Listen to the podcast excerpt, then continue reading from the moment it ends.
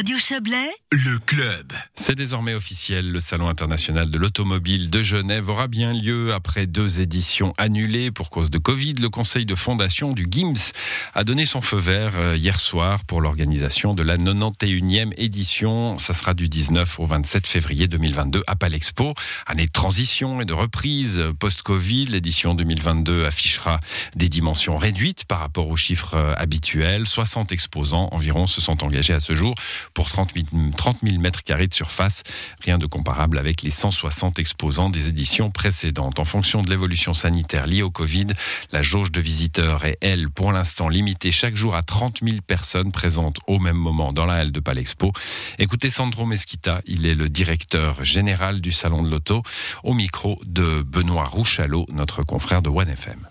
Le Salon international de l'automobile de Genève aura donc bien lieu. Quels étaient les derniers obstacles à lever? Alors les derniers obstacles ils concernaient principalement euh, d'aboutir euh, à la fin de la période d'inscription. Voilà, il fallait passer par ce, deadline qui a été un petit peu prolongé parce qu'il y avait certaines marques qui avaient demandé euh, un prolongement du délai.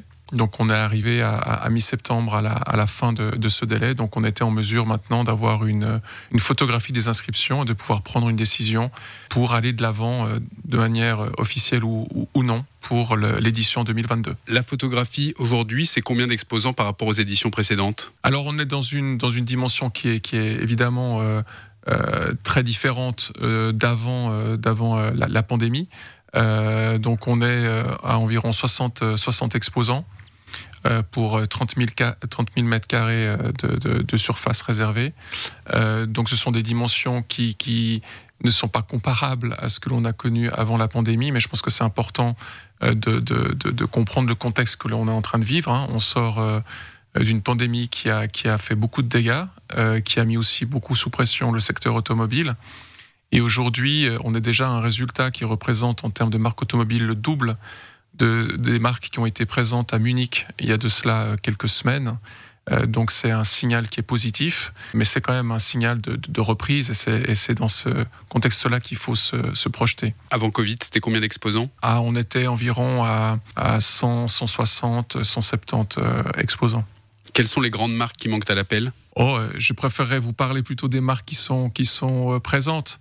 Euh, donc on a on a une belle on a une belle brochette de, de, marques qui représentent ce qui a fait l'ADN de, de Genève. Donc on a des des constructeurs des groupes généralistes, mais on a également la présence de, de supercars et aussi la présence que je trouve extrêmement intéressant de nouvelles marques qui sont en train d'arriver, poussées par par la technologie électrique et hydrogène, donc des acteurs qui sont euh, entre guillemets euh, méconnus, mais qui sont en train d'arriver euh, soit avec des concepts urbains électriques extrêmement intéressants, je trouve, soit avec des concepts hydrogène aussi, qui, qui, représentent de, de, mon point de vue aussi une partie de l'avenir.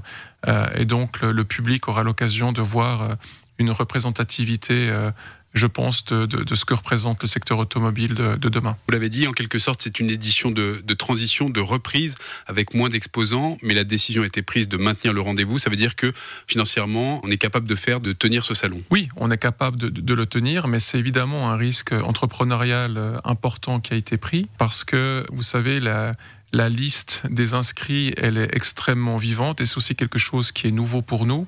Auparavant, il y avait euh, d'une part euh, une certaine stabilité. Hein, c'était, j'aime dire qu'il y avait une formule magique qui faisait que les marques venaient automatiquement.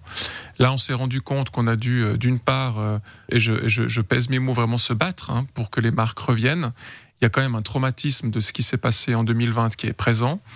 Il y a toujours finalement une certaine incertitude autour d'éventuellement des, problématiques liées au Covid. Il y a aussi euh, des obstacles comme euh, le problème de livraison euh, de composants électroniques qui touchent aussi les marques de manière importante. Donc ça veut dire qu'il y a du retard sur certaines nouveautés, sur certaines livraisons. Donc tout ceci, ça a un impact.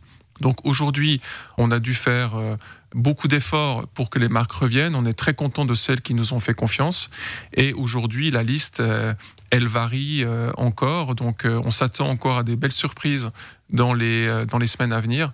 Mais c'était euh, effectivement un, risque entrepreneurial qu'on a, qu'on a voulu prendre parce qu'on croit dans notre projet et on croit aussi dans notre rôle. Vous l'avez dit, le Covid peut encore nous réserver des surprises. Il y a aussi l'interrogation du public, de savoir comment le public va se réapproprier le rendez-vous, quelles recettes et quelles nouveautés pour faire euh, venir ou revenir un public qui, on le sait, ces dernières années a été moins nombreux. Oui. Alors une partie importante, c'est la, transformation digitale que le GIMS a opérée.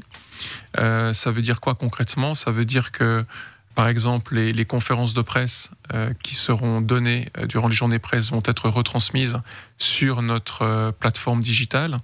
Donc c'est aussi un moyen de pallier peut-être à des journalistes qui auront des contraintes ou des restrictions de voyage. Ils pourront quand même assister à ce qui se passe au salon. et le public aussi pour avoir ces, ces conférences de presse. Il y aura aussi un certain nombre de, contenus du salon qui seront euh, diffusés sur notre plateforme euh, euh, digitale, c'est-à-dire qu'il y aura aussi des conférences qui vont être organisées pour continuer le débat et les discussions autour de l'avenir de l'automobile.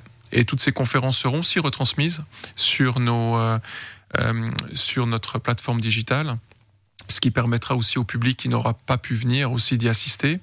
Et on va mettre en place une, une sorte de, de, chaîne TV du GIMS qui tous les jours euh, fera des reportages sur l'actualité du salon, ce qui permettra aussi de, se rendre compte de ce qui se passe. Donc ça, c'est plutôt pour le volet euh, quid du Covid et des restrictions, euh, de pouvoir ouvrir finalement le salon aussi via le digital à des gens qui ne pourraient pas venir.